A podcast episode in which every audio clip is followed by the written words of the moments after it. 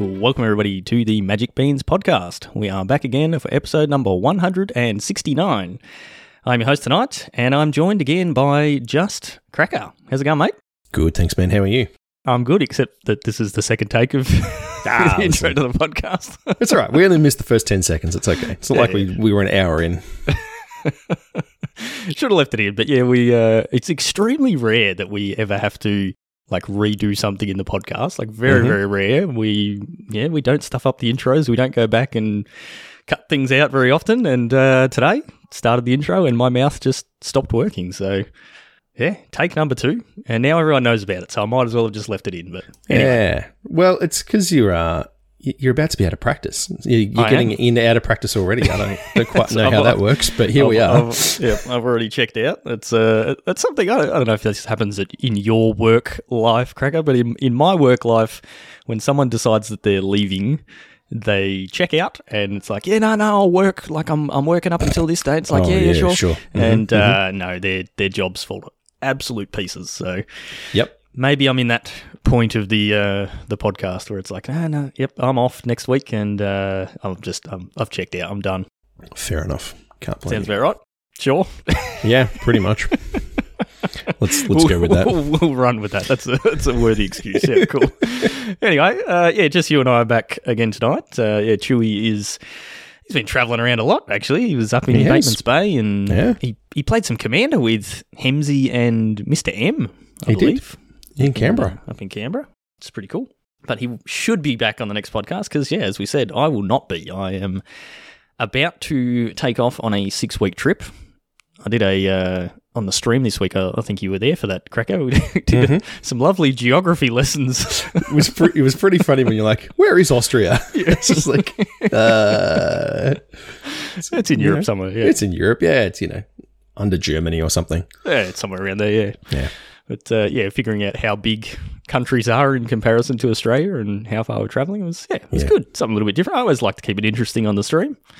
Got to have the snack plate. People come back for that every week. They so, do. They do. Yeah. Anyway, one of the things we talk about every week on the stream is our awesome sponsors. So who is that, Cracker? It's Josh and Pat. Josh and Pat's MTG Bazaar. Wonderful Facebook auction page. Nightly auctions for physical magic cards. You know them. We love them. There are the Win It Now auctions as well. The Win It Now, I said auctions. The Win It Now posts. Lots. With, uh, win it now. Lot. Buy. wi- yeah. Win Buy it now. now, Lots. lots. You just Win say. Yep. sold, and then the cards are yours, and then they arrive real fast with the dedicated shipping and the tokens that you get. And really good stuff up at the moment. Lots of Lord of the Rings cards making impacts all over the show. So go check them out. JP MTG Bazaar, and uh, let them know that the bean sent you.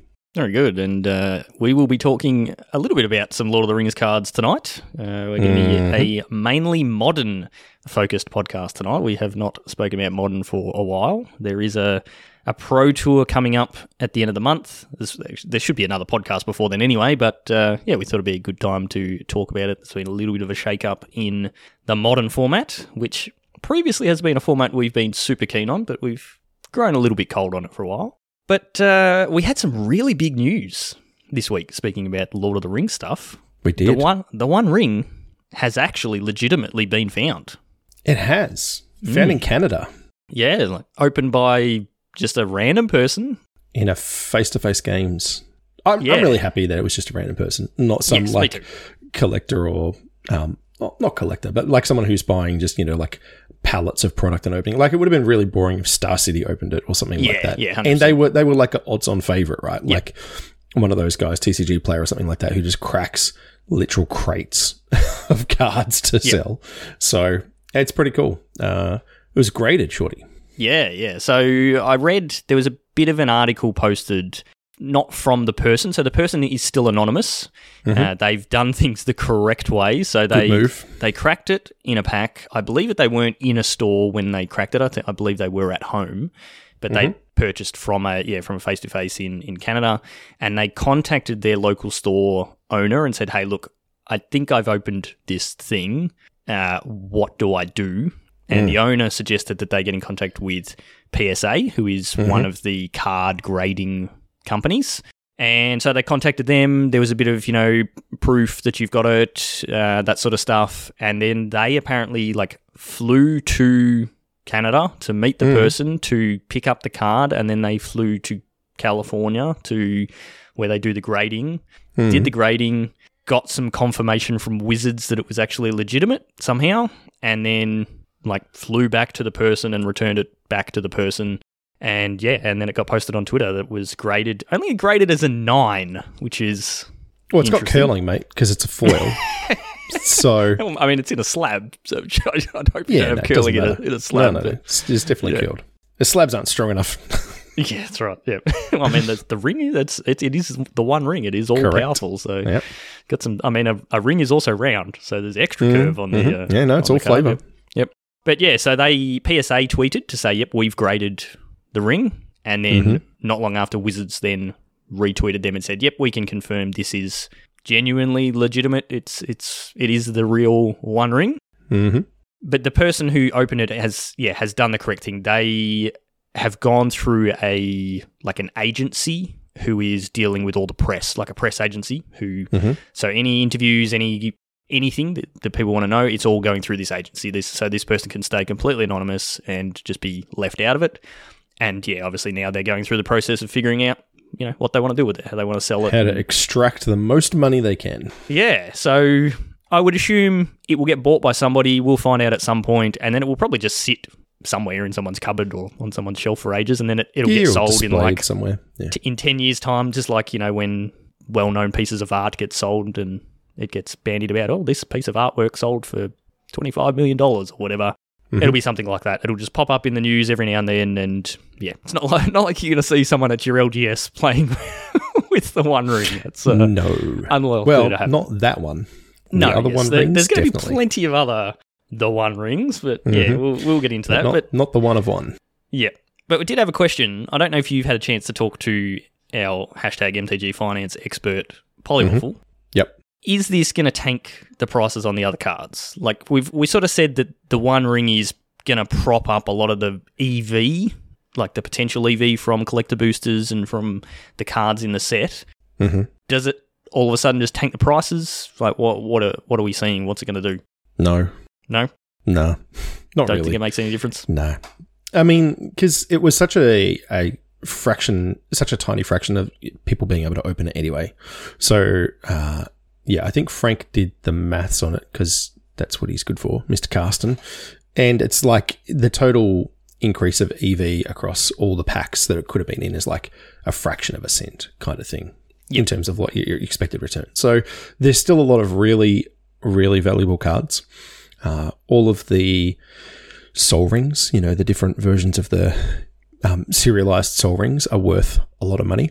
And then there's the all the, the commander promos. So the box toppers are all worth quite a bit. And yeah, there's some special the foiling surge foiling. surge foil. Yep. Yeah. So Chris and I cracked some boxes of collector boosters this week at work.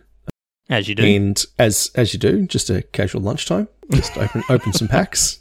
And he we actually opened a surge foil thorn of amethyst. So it's called Ooh, something nice. else, but that's um was worth about three hundred, I think Chris said something Awesome. like that. So it's it's a really interesting effect. It's not like a normal foiling process at all. It doesn't look like it's foily all across it, and so you can look at it and it's sort of flat sometimes. But then as you tilt it, it's it's got more foils and it's kind. it's it's really hard to describe it. It's kind of it's got tears almost the, the way that it looks like. So it's not kind of striations, almost like tiger stripe sort of effects. yeah, okay. But it, it looks really cool. It's actually more subtle than you would expect for a name like Surge Foiling. yeah, yeah, it sounds like it's over the top.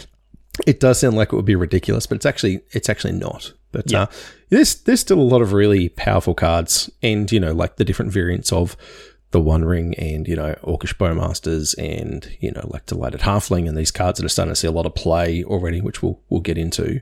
Um, plus, you know like there's Karakas and there's like Ancient Tomb and Urborg and there's just like a whole lot of really powerful stuff that's been reprinted that's just going to see a lot of play. And you know there's sweet you know foil variant arts. People, you know, dig that kind of stuff, and they've got Lord of the Rings names. So, I mean, yes, I guess some people will say it's not worth it anymore, but it's like it's li- it was literally the lottery, right? Hey, so it was like one in three million or something was the Yeah. was the odds. So yeah, like my from conversations I had with Chris before the set released, his thoughts were if the if the ring doesn't get opened for you know months, you could see sealed product prices going up. Mm-hmm. As, as people, it's like, well, the odds are actually getting better. So Yeah. you know, rather than a booster being whatever the collector's boosters are, like forty Like bucks or whatever, dollars.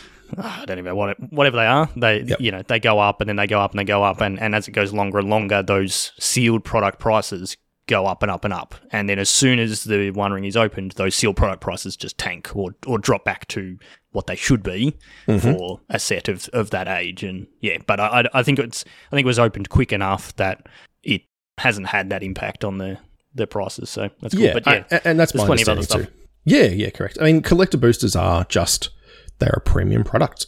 They pitch that way. They are, you know, all foil all the way through, pretty much, except for you know, like your extended arts and other things. So, I don't think they were ever going to go. Oh, look, it's a eighty dollar pack. It's now worth thirty dollars because someone No, found yeah, that's right. It's like no, no, it's now seventy eight dollars. Yeah. like it's it's it's not dropping that much. So yeah, Yeah, yeah. Yeah, collector booster, Lord of the Rings collector booster from Gameology is $55. So oh, okay, there you go. the, the normal price apparently is 85 but you uh, you can get them for 55 But I, I just look at it as I've now just saved $55 because I was going to buy one and now I no longer have to. So, I gotta say, I'm in the same boat. yep. I was so. I mean, yeah, opening one of the numbered soul rings would be phenomenal. Those are Yes, like yes. thousands of dollars in a card. Yep. Um, but you know, there's only a few of those around as well. So Yep. anyway, All right. Well, uh, yeah, a couple of other little quick topics before we sort of dig into modern. So I realised, uh, I think yesterday, that there's actually a Command Fest in Melbourne next weekend. So Mm-hmm. sure is. you were aware of this. Uh, this was. was. one of those things. So it is, yeah, the 15th and 16th of July. And uh, I leave for my trip on the 15th of July. So I think I saw the dates and just went, hey, that's when I'm leaving and just put it out of my mind. But uh, Yep. when I was looking up details for the Pro Tour, it was like, oh, hang on, there's a, there's a Command Fest. So you're the Commander person, Cracker. You played some Commander with uh, with a couple of guys, with uh. Pollywaffle and Matty P, Mhm. Paulson, Infect Rules, whatever he wants to go by, this week. And I uh, tuned in in the background, did a bit of lurking. Yep. Who are you, are you going to go? Are you going to try and get there? Like, what what is the event? I've never been to a Command Fest. But- So- N- neither have I, and sadly, I'm not going. Uh, we have stuff booked in for my kid's birthday is Christmas Day, shorty. Uh, yes, I am aware of that. Yeah, so it's it's a little bit unfortunate. So in July we have a day called Leo Day, which is like a second kind of small birthday thing where it can be just about him. And unfortunately, we had plans booked for that weekend before I knew that this was on that weekend. So I won't be attending. But uh, yeah, it's going to be at Coburg Town Hall, which is where most of the magic events happen in Melbourne these days. Certainly for the last few years. It's not a bad venue. Like it's it's reasonably centrally It's- located without being like in the city. Yep. There's cafes nearby and stuff so you can get food and things. Uh, it's fine. It's just, it's a big old hall with a wooden floor and that's about it. It's, there's not much to it. It's, it's literally what you think from a town hall. But um, yeah, Command Fest. So $60 for a single day entry or, you know, e- either Saturday or Sunday. You can get like a weekend pass for $180. I don't quite know how that's better. Um, you, you get more stuff. You get, You, you, get, get, yeah, you get commander decks and Yeah, correct. promos and all that sort of stuff. Uh, but you can just turn up and play as well. There will be just tables that are casual, so you can join in. Uh, you can also join into like individual game tickets. So you know you you buy into playing a um, sanctioned in air quotes match, which will have like a judge. You'll have to have you know like proper cards. You can't use proxies and things in in those particular types of events. And then you know you get like prize payouts. There's ticks and stuff where you can go and you know buy things, win things from the prize wall effectively. So that's what your, your entry buys you. Yeah, I, I haven't been before. I imagine there'll be some, you know, some stuff going on. Hopefully, there's maybe some cosplay and some. I don't know if there's any artists uh, this Yeah, time around. Arcade Post is coming this time. oh, cool. Yeah, He's great. Who, I got a, uh, yeah, it's got some pretty cool art. He does. I got a bunch of his signatures actually at the uh, Melbourne GP Mm. many years ago. Yep. Back when I was playing OG Living End. Uh, Yeah, I know Chewy's got the uh, Storm counters. storm counters. Like, Yeah, they're really man- cool. mana symbol counters, that sort of thing. It's pretty cool. Yeah. Uh, so if you're a fan of his work, or if you're not sure, go check out his stuff because it's very cool, and his signatures are awesome. They're like a little, almost like a little hieroglyphic looking kind of thing. It's not like a normal sort of signature. Very sweet. but yeah, that's that's kind of what's happening. So I was actually playing, yeah, with Chris and Matt to test with them. We were playing some CEDH, which is something I'm quite interested in. So we were kind of seeing how the decks lined up and what things to do and not to do and stuff. So yeah, we had we had we had a good time actually. The, The, There were um, many combos, and uh, There many, many, uh, many times I heard. Uh, I'm pretty sure this person wins next turn, so we need to kill them now, or we need to find an answer. And then Yeah. it's like, oh, no, we didn't. We found the answer. Yeah, okay, we're all good. We continue playing. Or no, we didn't find. Yeah. Okay, that person wins. Yep, cool, done. pretty much. It's it's actually really it's a it's a very different game and it's cool because you kind of play not face up but a little bit more so like you you if you know what the other people are like setting up to do like someone like chris demonic tutored on his turn i was like okay so he can you know get a prime speaker vannifar give it haste and then he has pod he just wins like you need to be able to kill a creature in response or you know do some things so i was like okay do we have ways to interact on the stack and like trying to play around all that so yeah it's good a lot of fun There's a bit of uh, Thassa's Oracle demonic consultation. There definitely was Going Yeah, on I, I definitely did that a couple of different people, A couple of times, yeah, yeah. Look, it's it's a very easy win to put together. Um, Yep. you know, you just need two cards and then maybe some protection. But uh, yeah, it's it's it, it doesn't always work. So that's that's what makes it fun. It's it's not actually. And there was there was one game that took forever. Like it just ended up being an absolute grind fest because there were some stacks pieces in play, and you know, like it it made the game really drawn out, really interactive, which is cool. Yep. But um, it's not all going to be like that. They will set it up for different pods and power levels and things. Obviously, everyone gauges their power levels differently, but you know there will be like dedicated CDH sides or high power commander or whatever they want to call it. Uh, so don't feel like you have to join into those tables unless that's what you want to do. But if you've got you know a precon with a couple of extra upgrades in it, maybe don't try those on. Yeah, you'll find a pod. They'll, they'll put you in a pod with other people in Yeah, a similar correct. boat Yep, absolutely, and you'll have a good time. So with all the other filthy casuals. hey man, sometimes just casting big spells is a lot of fun. Yeah, yeah, I agree. Uh, yeah, so Chris and Matty are going for the They're Saturday, the I Saturday. believe. Correct. So yeah, if you are going, keep an eye out for two really tall giant people, and Mm-hmm. uh, that'll pro- probably Chris will be wearing either a moist, moist, Moist t-shirt or maybe a Magic Beans t-shirt. Yeah, and uh, yeah, you you will find them. So yeah, could be uh, could be a lot of fun. And uh, yeah, I'm sure you're disappointed to miss it, Cracker, but I, yeah, I am. gotta get I am planning on right. playing more Commander. Yeah, well, kids' birthdays and stuff, kind of. Yes, They always land on these days, man. it's because there's like a million kids between all of us. So That's true. that is true. There is there is many. But uh, Yep. you said you found that event while you were looking for details on the next event in Yeah. Europe. Yep. So we thought we would have a look into modern because yeah, we were aware that the next pro tour that was coming up is going to be modern, and uh, yeah, there is Magic Con Barcelona. So this is the Magic Cons are where they're holding all the pro tours now. So they are Mhm. yeah a big Magic festival type thing with. Uh, main events and side events and uh, the pro tour and cosplay and they're, they're doing like panels and all that sort of stuff so they're, they're a pretty big event and uh, yeah, this is this is the same. So they have, from what I've heard, the every time they've done this, the Pro Tour's kind of been like separate, like off in a separate room. Yes.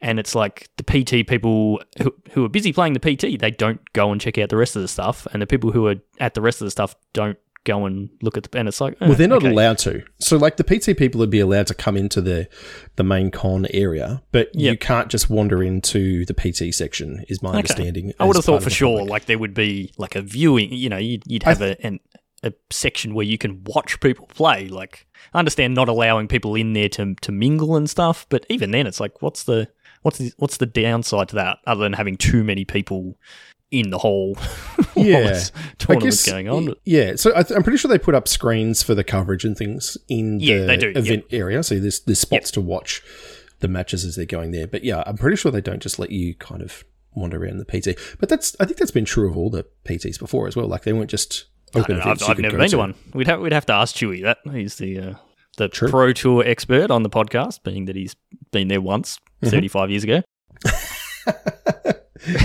Almost. But yeah, I remember the last the last pro tour watching the coverage. They had yeah, they had a big seating area. They had the commentators up on a stage with the seating area behind them, and then they had projectors. So all the people sort of sitting there were watching projectors of the coverage, and you know, obviously speakers set up so they can hear what's going on, that sort of thing. So yeah, really cool. Like what I actually picture like an esports setup looking like, where they're in a stadium and you've got massive screens and you're watching people play with commentary and, and all that sort of thing. So yeah, I, I like that. It it makes it brings the spectacle of the pro tour to other people and Yeah. uh, to the you know sort of general public. So yeah, so that's going to be on the last weekend of July, so 28th to the 30th of July, and yeah, it's going to be modern, but it's also Lord of the Rings draft. So seeing as it is Sure is. Lord of the Rings is the modern set. It's uh yeah, yeah. That's that's the way it's worked out. So they'll be drafting Lord of the Rings, which from what I've heard is actually a pretty decent draft format. So As long as you don't draft green. okay, I haven't heard enough about it to know that much. But Yep.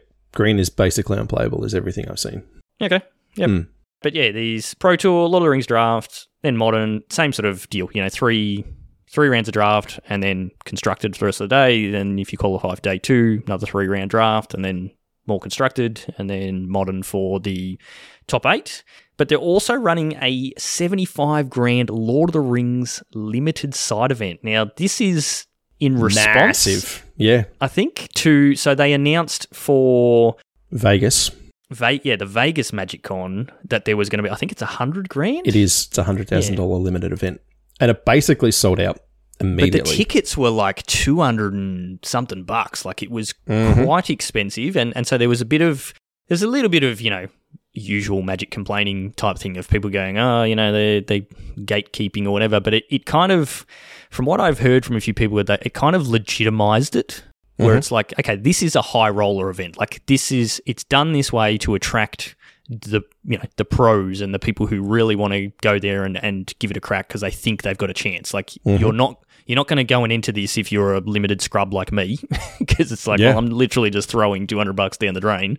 Yep. But it gives you an opportunity to go, hey, I think I'm really good at limited. I'm willing to put my money where my mouth is and try and win a bunch of money. So yeah, the the Vegas one sold out really really quick, and then uh, yeah, they went okay. Well, it, obviously the Vegas one sold out to a bunch of Americans. Well, we've got a an event coming up in Europe. Let's do one in Europe. So it's only seventy five grand this much. I, uh, this time I don't know how much the tickets are for this one, but So the US one, I'm just looking. It's hundred and sixty dollars for the uh, ticket for the hundred k limited open, which Yep. actually is sealed yeah, for the okay. first day. Uh, Yep. But you have to have a um, Yeah, you gotta pass have a as well. to so you've got to you've got to pay thirty dollars for like the single day thing.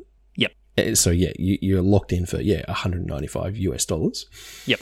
Which is uh that's a lot of money. It sure is, and yeah, sealed But is. it's a lot uh, of prize, I guess, is the other thing. So Yep. Yeah, and, and people like that. Like it's it's the same. I don't know how it is still on Magic Online, but Magic Online there was leagues, and it was like you could do leagues where the prize structure is like flat, where Mm-hmm. it's like you know you get like first, second, third, fourth, like he gets prizes down a decent way, or you could do leagues where it was like first gets a bunch of prizes, 2nd gets a decent amount, and everyone else gets nothing. And Mm-hmm. I think they used to be called eight fours. So like Yeah. first prize would get um eight packs, second to get Yep. four, and then Yeah, and I think nothing. the other was like four two one one or something like that, Yeah, or it I might think be that's it. four Yeah, two two one, something like that. So it was Mm-hmm. it was much flatter. But if you were a spiky player, you always played yeah the eight fours because it's like, well, I'm I'm here to win, so I Mm-hmm. might as well get the the maximum value out of it, as Magic players do. So anyway, this is coming up. It's uh, yeah, it's going to be modern, and yeah, we thought we would dive back into the modern format because you know we we spoke a little bit about the Lord of the Rings set through the preview season, and we weren't super hyped about it. We didn't think it was going to have a huge impact on modern. We, you know, the, the general consensus was this isn't a modern Horizons power level set. Well, that's what Wizards came out saying. Yes, That, they did. that was yep. them setting expectations, I think. Yep, yep.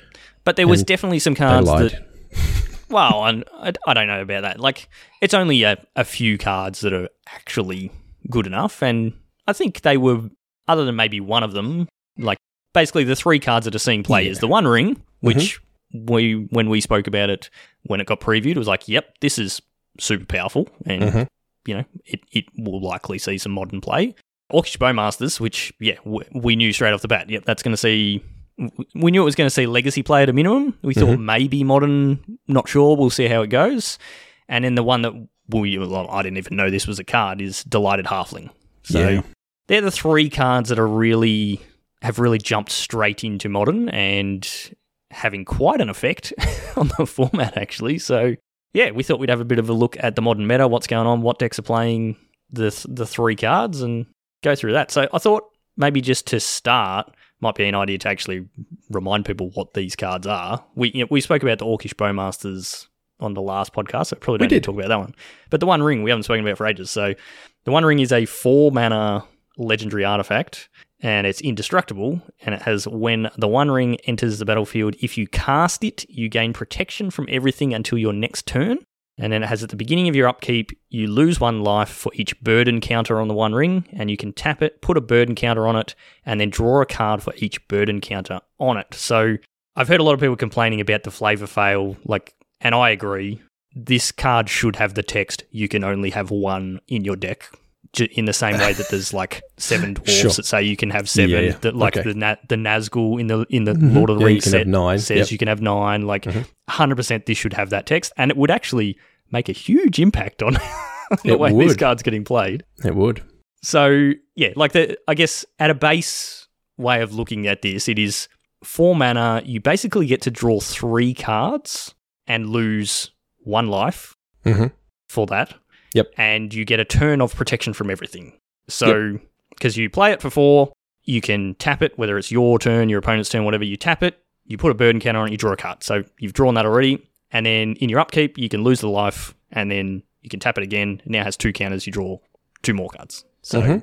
that's a lot of value for for four mana. It's nutty.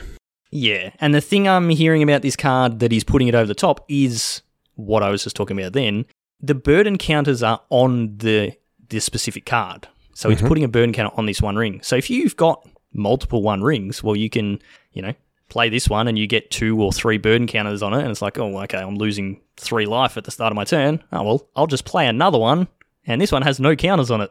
So I'll just reset that and uh, Yeah, you've already drawn like life. five cards from the first one, exactly. and then you cast your second one, and you get it's another protection. So it seemed difficult to evaluate. Like it obviously seems strong. The thing that I'm I think I missed the most in this wasn't that you know you drew progressively more cards. I never missed that, or that it was going to deal me damage. I don't care about that. But the protection from everything until your next turn. yes. It Yep. is It's huge. it, it is time walk. Yep. Like it, it is actually way more powerful than it seems. And until you see it in play, and I've been watching a bunch of streams and a bunch of YouTube and stuff, it just because everyone's jamming it in everything, like everything it's you can think of. colorless, so why not? Yeah, correct. So it's um like I saw people comparing it to Jace the Mind Sculptor, right? Four mana card, draws you three cards. You got to put two back, right? But it's that kind of thing. And then people are like, well, it's actually better because it's not double blue. It's not a planeswalker that immediately dies. It's indestructible, so it's almost impossible to get rid of, right? Unless you've got like Leyline Bindings or something. And then it doesn't get attacked the next turn. Like you can tap out on four with nothing in play. And like you said, draw three cards before your opponent can do anything. Like they can Yeah. commit to the board, but then you've just got so much resource to work with. Yeah. It's and if, you, if you've got another one to back it up, it's like okay, well now I've got another turn of protection. But Yeah. yeah, that that was the thing that we missed, and and you know we said that about uh, maybe it'll see play, and, and it mm. was looking at it as can you afford to take turn four off to do this thing? Like, yep, it's super powerful. It's you know four mana, lose a life, draw three cards at a minimum, mm-hmm. and yeah, we we just kind of missed that. Oh, hang on, if you've got protection from everything. Mm-hmm. You, yeah, it is just a free turn, and that is the the big difference. And and Yeah. yeah, if if you get to untap with it and you've drawn three cards and you've had a, a free turn and then the next turn you get to draw another three cards like that you just you are so far ahead it's it's not funny so Mhm. yeah very very, very powerful and Drown people in card advantage. Yep, and the effect that he's having on the meta, we, we'll talk about. Like it has specifically affected a bunch of decks, Hmm. and we will we will look at that when we get into some of the decks. But yeah, su- super powerful, and uh, yeah, definitely becoming a three or four of in a lot of decks because having multiples is really not a problem. No, It's actually a a thing. It's benefit. actually yeah, correct. It's the thing you want. Yep. So because other this card? card needed to be pushed over the top, Yep. because it wasn't good enough by itself. There's a card called Delighted Halfling, which is green mana for a creature, halfling citizen. It's it's a hobbit, uh, and it's a one-two. It has uh, tap, add colorless, and it also has tap, add one mana of any color. Spend this mana only to cast a legendary spell, and that spell can't be countered. So, legendary spell, shorty. That's that's planeswalkers. That's uh, legendary creatures, you know, and it's it's the One Ring. Hmm. Yes, that's convenient. Uh, yeah, convenient is an understatement. So it uh, it lets you cast the One Ring on turn three, and uh, they they can't counter it, and Yep. then uh, Can't destroy it. can't destroy it. Is it's real sad about this one, man. Yeah. it's, not, it's not looking good for our heroes over here. Yep. I wonder why they didn't call it delighted hobbit. Like I get, I understand the creature type, like calling them halflings, Hmm. because we already have halflings in Magic, don't we? Well, they are halflings. They're called in like Lord of the Rings and stuff like that. Sometimes, yeah. Okay. Yeah, fair enough. Yep.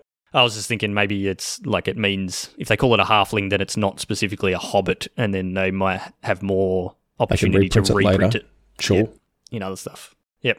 So yeah, this card is seeing play in a bunch of different decks as hmm. well, like not just with the- the one ring, but you know, like Omnath type decks, like things that want to that have a bunch of different legendary creatures, and you mm-hmm. know, it's good mana fixing, and yeah, it's just a one mana one two, like it's it's Deathrite Shaman almost. yeah, yeah. Well, I mean, it, it's yeah. The one two is really huge because it means it doesn't get pinged by Wrenn and Six, yes. and it doesn't incidentally get pinged by the first Orcish Bowmasters. So if you're on the draw and you play this on one, your opponent untaps, they cast it. Bowmasters on two, they can't kill it, which is a huge deal. So the fact that it, it lives through both of those super powerful two drops that are, you know, again, massively impactful cards in, in modern makes just a huge difference. also helps you cast your Wrenn and Six. Sure does. Well, yeah, no, it does because it, yeah. So it's it's Cavern of Souls, but you don't have to worry about having Cavern, Yep. and it lets you yeah because Cavern is only legendary creatures, so it doesn't help with planeswalkers or. Now, Cavern, you name a creature type, Oh, that's right. and it's and like when it enters, you name a creature yes, type, don't you? You're right. Yes, you do. Yep, and then and then it's fixed. Whereas this is just yeah, legendary spells. So like I said, it's artifacts, enchantments, creatures, planeswalkers. It's everything. Look at look at legendary spells from uh, a Dominaria set, don't we? We sure do. You can say like Urza's temporal Something sundering, sundering. Yep, sounds about Yeah. right. bounce some stuff and take a turn.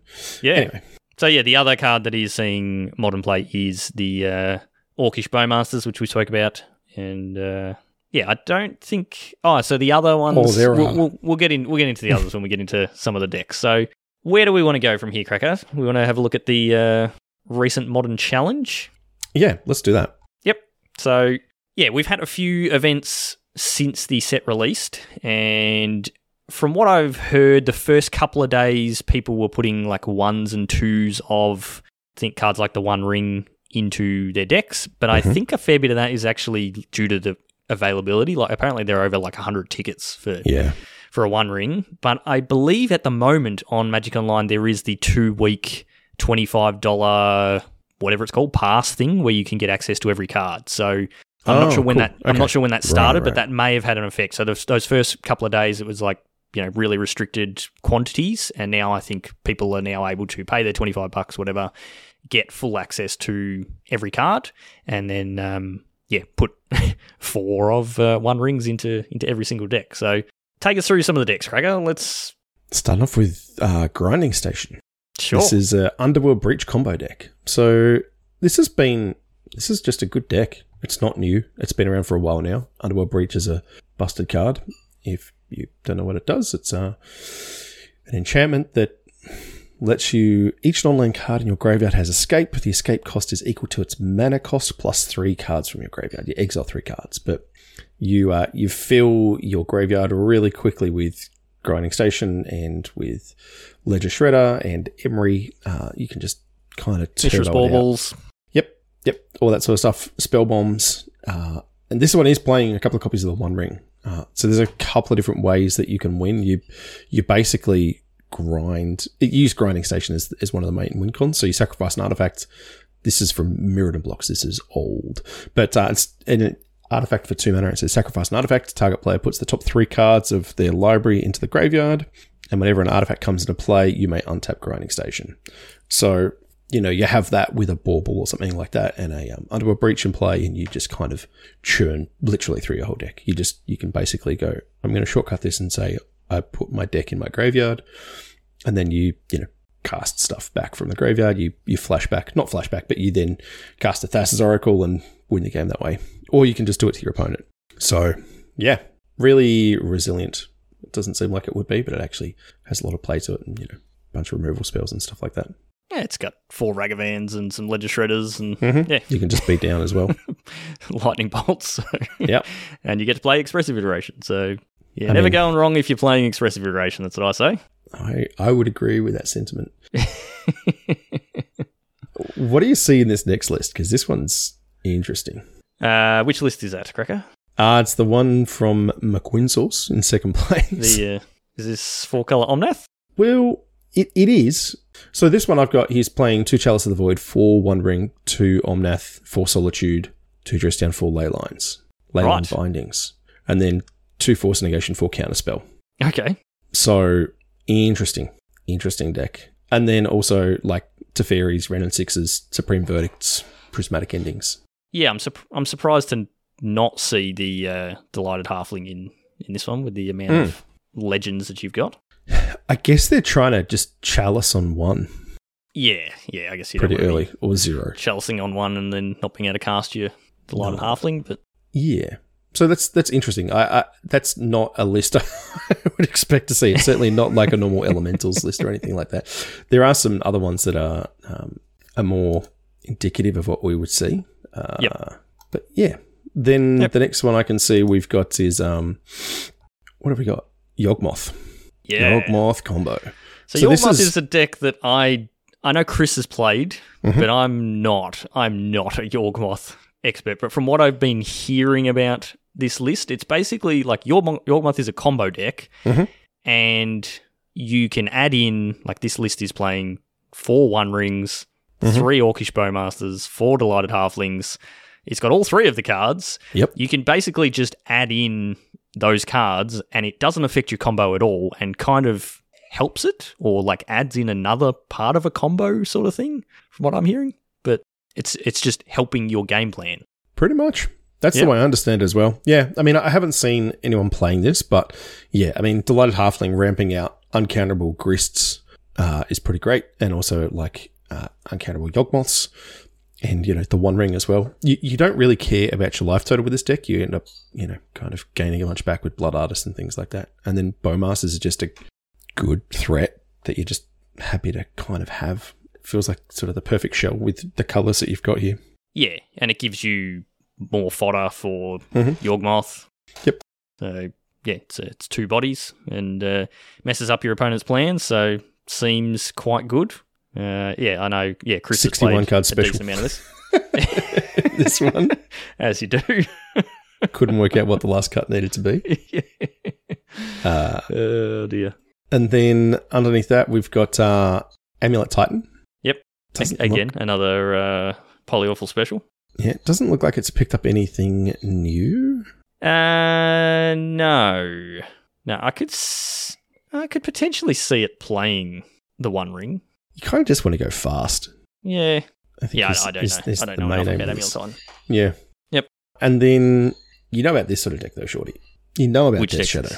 Grixis Death Shadow. I do have this list in front of me. Yes. So this list has picked up uh, some Orcish Bowmasters, and uh, Mhm. yeah, it's good to see Grixis Grixis Death Shadow coming back in because it's kind of been dead for for quite a long time. Yeah. Like it, it kind of like Izzet Murktide just kind of took the place of of Death Shadow. It's like this is just a better. You, you're Well, kind of doing you're doing yeah. similar things, but you're not killing yourself in the process. And Exactly. I don't Yeah. have to go to I don't have to go to four to have an eight eight. Hang on a second. yeah, I'm going to extreme measures to have this large creature, or instead I could just do the same stuff and then play a flying creature that's really large that continues getting larger without me losing life. So yeah. yeah, I, I don't know why this would have done well now as opposed to something. I mean, Orcish Bowmasters, maybe that is enough. Uh, we were saying earlier, Cracker, like sort of looking, you know, we've gone through what, like six or seven decks so far, and uh, none of them are Murktide, Nope. Which, considering that Murktide is generally the number one deck in the format in terms of metagame percentage, it's not there. So is it Bowmasters that's keeping that down? Like, Murktide does draw a lot of cards. Yeah, I think that's that's a real big problem for. I mean, it does play a lot of removal spells as well, but um, it just it also is looking to kill on that turn where your opponent gets to draw a bunch of cards with the one ring. And like, if that's Yeah. your advantage of an Izzet deck, is just I get to outvalue you by drawing more cards than you do. If that's not true anymore, then uh, okay, that's it's not a great place to be in. Mm. I think I think it's been dropping down a little bit as well. I think that creativity is really kind of in the last couple of months sort of pushed it out as far as being the better Izzet deck in- in a lot of people's minds because you basically just get to do all the same things except then kill people more quickly. Yep. So ki- kind of like um, creativity in Yeah, in Pioneer. in Pioneer over playing, um, you know, the bin chickens. I, I think it's in a similar kind of space like that where you get to play with creativity a bit more of like a draw go kind of control game, and then you know you slam a couple of archons in, and then uh, that that usually locks it up pretty quickly. But uh, that deck is also not in Yeah, yeah. in this. Yeah, And we, we were Speaking of that, yep, yeah, we we're chatting about that before. Uh, yeah, so Izzet creativity? You know, obviously super powerful, super popular, but uh, the One Ring just shuts it off because Hmm. same thing. You you can't outgrind it anymore. You don't have the inevitability. I've heard a couple of people talking about this, and the other thing is the protection from everything means that when you slam your Archon of Cruelty into play that says target opponent, well. You can't target your opponent. so you get a six six that doesn't do anything. Or maybe two. I mean, they're six sixes. Like you, it's you not draw a card, you gain three life, sure. and it's 'Cause a that- six six was that- flying, but that- that's not really what you're going for. Correct. No, that's exactly right. That's that's kind of the half of the card. But Yeah. um, yeah. I mean, if that's your your number one game plan, and then the One Ring really slows it down, and it doesn't propel you in terms of card advantage way in front. And Yeah. the other thing that uh, we were talking about before is making the One Ring uncountable. So that's the other thing that you know Izzet creativity is trying to do, and Delver as well. Uh, sorry, Delver. Um, you know, Murktide is Yeah. uh Yep. is sitting on like Spell spell pierce pierce, and- and, those kinds of interactive spells. But if you can't do that, that's a real problem. Yeah. So the list, I'm, I'm pulled up a. There is a creativity list in the challenge that I'm looking at. It's down in 18th. That's the the highest one, and uh, yeah, running four four spell pierce, but actually running three main deck reprieve, which Hmm. does counter. Well, because it doesn't counter, it it does help you against the one ring. It is two. Mm-hmm. mana, which is rough, but it, it is it's worded. I, I didn't actually realize this when we looked at this as a preview, but it's worded differently to remand. Like remand counters the spell and then puts it back Returns in it. their hand, which when it's uncounterable, that doesn't work. Whereas reprieve is just return target spell to its owner's hand, draw a card. Yeah, So it's it's like OG Teferi, the creature. Yep. did the same thing. yeah, so yeah, like this creativity list I'm looking at. Yeah, we've got three reprieve, we've got four spell pierce, which doesn't work if they've got the delighted halfling, and then yeah, four leyline bindings, which can deal with the ring once it's down, but you've got to have it then and there. Otherwise, yeah, your your Archon of Cruelty is just not good enough. So yeah, maybe we'll see. You were talking earlier, Cracker, about maybe we'll you know the creativity list will change what creature they're they're playing. Like I think you said, what did you suggest? Sundering Titan, I've seen people Yep. talking about. Just blow up people's lands.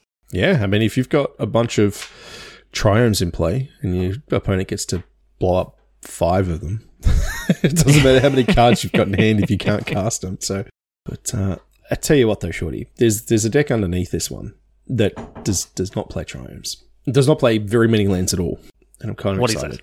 It's Living End, man. Oh, your old your old my, bow. My old, my old favorite. It's uh, it's it's had some more upgrades and some some upgrades from Lord of the Rings in Oliphant and Generous Ent, and they've basically just taken the lands out of the deck and put these ones in instead because you get to do mountain cycling. So Oliphant has mountain cycling for colorless, and the Generous Ent has forest cycling for colorless. So that doesn't mean basic either. So that means you can get your breeding pools or your stomping grounds and things like that. Now, Shorty, I don't, I don't know if you remember this, but I used to play a card in Living End very long time ago called Valley Rannet. no, I don't, Mate, I don't even know how do you not re- how do you not remember this Alara Reborn Common All Star that had mountain cycling two and forest Oh, cycling nice. two?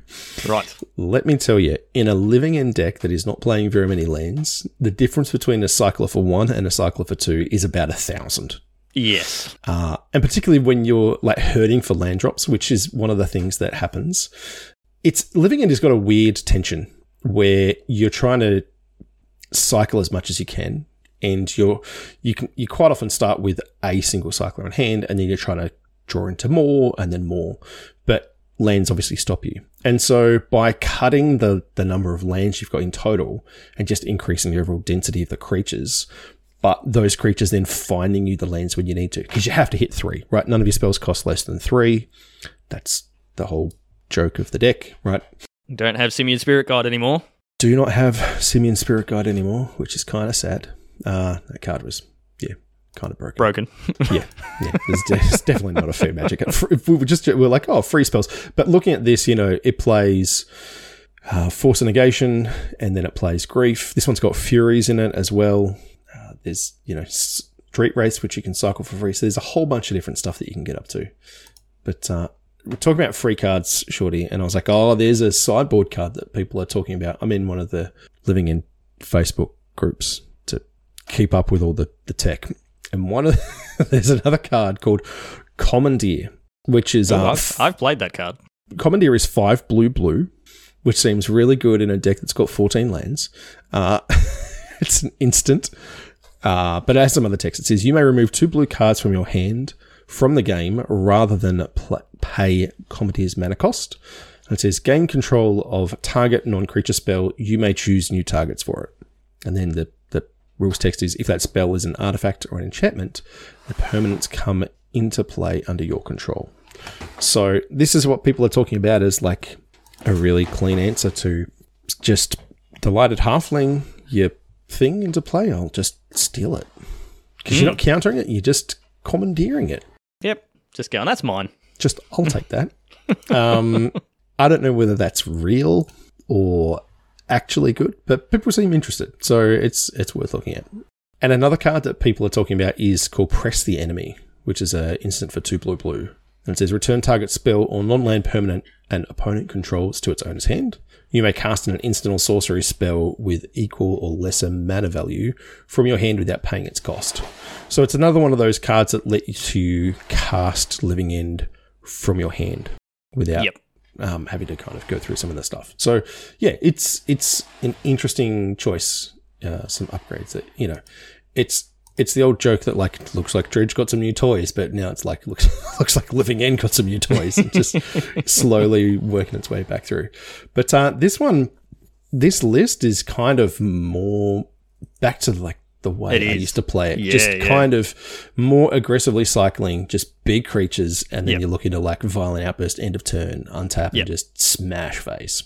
Which Yeah. I always really enjoyed about it. You just you go from nothing to twenty five power in in you know an end step. Always felt pretty great. Your Yeah. like, yeah oh, it's just, I un- just- untap and, yep, you're dead.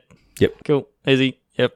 Yeah. I mean, the like, since you played it previously, like, it's, Mm-hmm. yeah, having grief is really good. Force of negation is really good. yes, and just that yeah like you said like dropping your land count means you can fit more either more cascade cards like this the lists are running 12 cascade cards Mhm.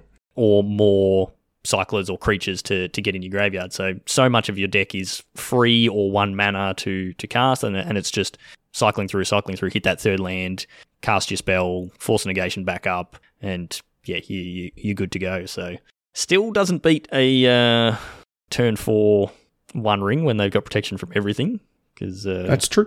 But your then you to creatures, uh, your creatures more. count as part of the everything They do. They, they they really do. Yeah, yeah, uh, yeah. You don't get to attack through that. But that's right. Then you get like a whole nother turn to just cycle away to your heart's content.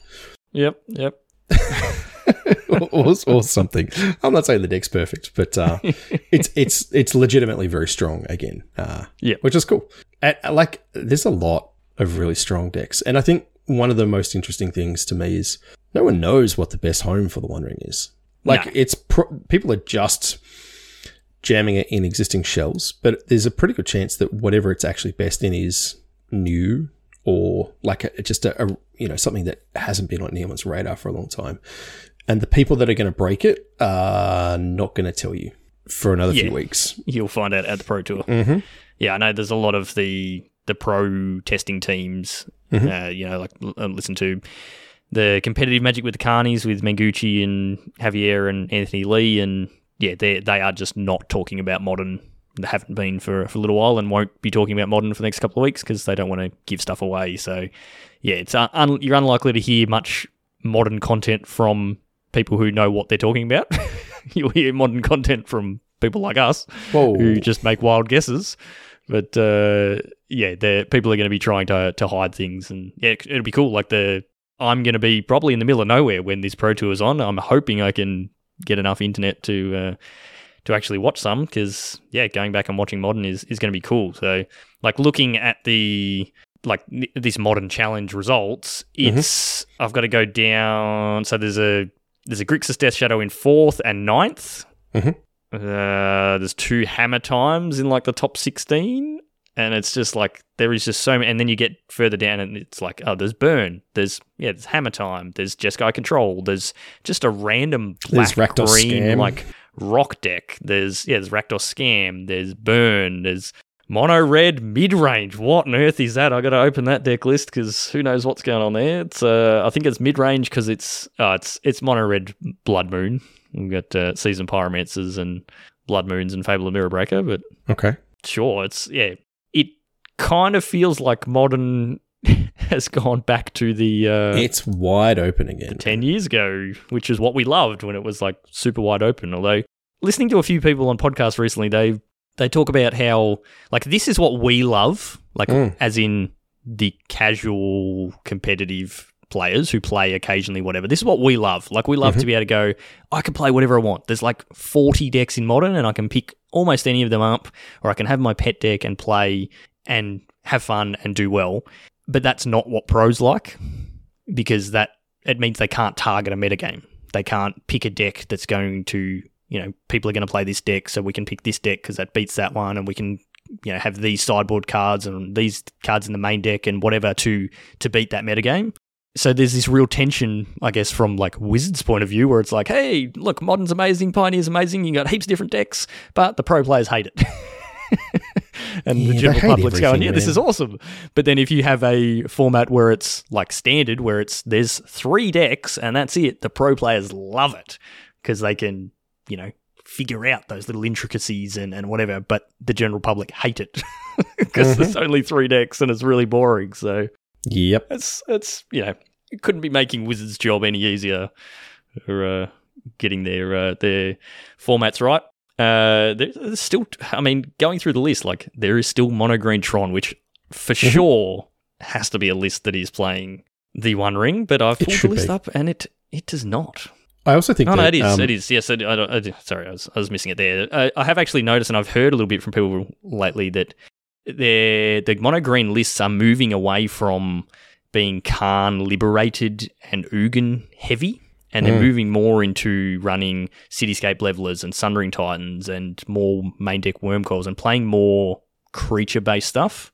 Because I mean, back in the day, turn three Karn Liberated was backbreaking. It's like, yep, turn three Karn, exile your land, and then just take over the game from there. And now it's like that is just not that's just not good enough.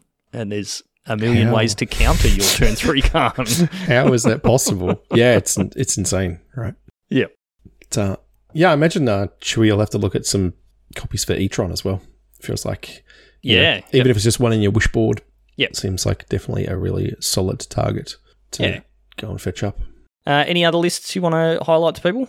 There's Mono Black Coffers kicking around, which There I know is. Pollywaffle was uh, was super keen on. That's also playing the One Ring. It is. Yeah, I was watching Mengucci play that tonight. Actually, I was he was jamming some leagues. It's um he he won a, his last game in a minute twenty. I think he had like started the last game with like two and a half minutes on the clock and finished it with like forty five seconds left or something. So Wow. just just went aggro beatdown. Uh, Yep. Yeah, the Coffers deck actually seems strong. Seems interesting. You know, uh, can do a bunch of things. Turns out when you've got um, limited mana, you can kind of just do whatever nonsense you want, like hardcast Emrakul. Yep. Pretty, pretty great way to do it. Yeah. Um, There's there's the domain zoo list which Azzy G was playing in Mhm. uh, in Melbourne a few months ago with Scion of Dracos and territorial territorial Kavus and all that sort of stuff. It's uh, an interesting deck. Yeah. It's pretty pretty cool. No no new cards in there though. it can kind of just do whatever you want, which I think is awesome. Because you can just play burn or you can play infect or like any of those kind of things that you want to. Are they going to be like the absolute tippy top of tier one? No. If you know what you're doing, though, kind of doesn't matter. Yeah. And that's what we were saying before. Like that's that's what modern used to be, where it's Mhm. if you have your deck and you know how to play it really well, you're going to have much higher win rate than just picking up the deck that people think is the top deck. That's that's just kind of wasn't how modern has worked. Uh, that's not how modern used to work. Hmm. I think over the last couple of years, it that has changed a bit, and there was definitely a a tier. You know, the the a few tier one decks, and then some tier two decks, and whatever, and then just a bunch of random stuff below that. But hopefully, this set is enough. Like maybe just these three cards going into the set is or into into the format is enough to even modern out and make it exciting again. So yeah, going to be interesting. I I, uh, I think I there's like I don't know six decks out of there that I would be happy to play if, we, if we had a modern tournament. Yeah. Just comes down to what cards Chris has because I don't have any of them. well, we did we did open a playset of Orcish Bowmasters while we were oh, cracking Oh, some nice. packs. So there's there's some of those running around. But yeah. Yeah, I'm not going to try and make a recommendation. I don't think. No. I, I think it's too early, and like, there's no big event coming up that we're doing that sort of thing. So, just keep your eyes open, see what you know, what takes your fancy, and see what people are doing. But yeah, I'm I'm definitely very keen for this this PT. It's going to be sweet.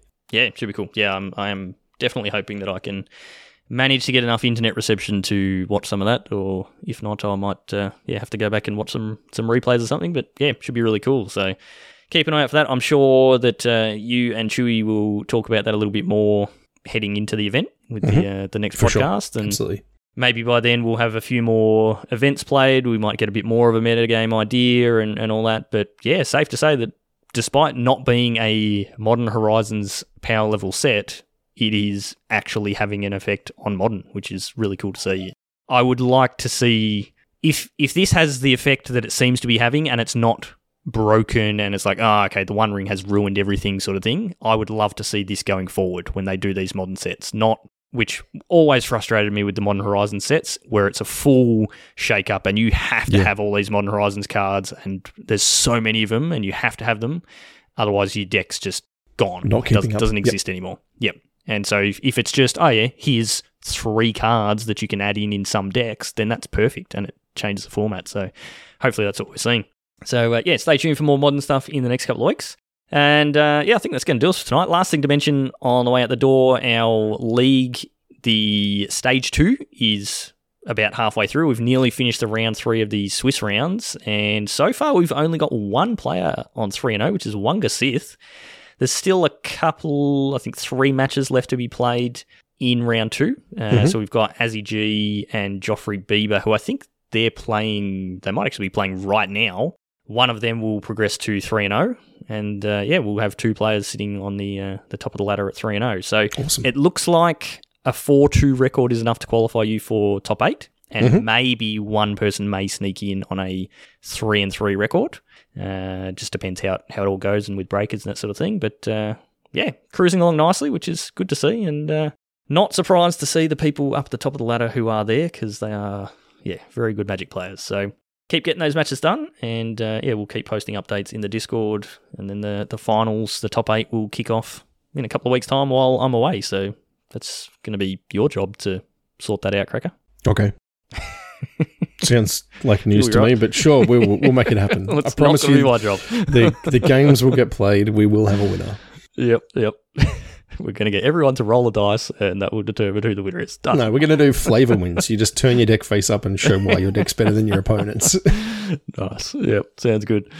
All right, so yeah, that's going to do us. Uh, yeah, if you do want to get in on our future leagues, there will be one more league for this year. So uh, to get in on that, just come and join us in the Discord. The link for that is in the show notes, as always, as well as a link for our merch store if you want to grab some sweet Magic Beans gear. You know, maybe maybe if you order it right now you might get it in time for the Command Fest next weekend, and you can rock up in your Magic Beans hoodie or whatever. But uh, that's probably unlikely. Either way, go and buy some because it's cool stuff, and uh, all the money from that just goes back into prizes for the different things we do. We also get money and prizes and things from our awesome sponsors, Josh and Pat's MTG Bazaar. So just go to jpmtgbazaar.com.au and uh, join the Facebook group. Check out the daily auctions. And then if you want to find us anywhere, you can just go to magicbeanscast.com. We've got all of our links there for YouTube, Facebook, Twitch, and Twitter. If you want to find me on Twitter, I'm at Piece Inc. And you are Cracker? At Joel Hill underscore. Very good. So that is it for this week. Thank you as always for listening. Stay safe out there, and we will see you next time. Well, I won't. I'll be gone. Enjoying my holiday. I'll be here. See you, everyone. Bye.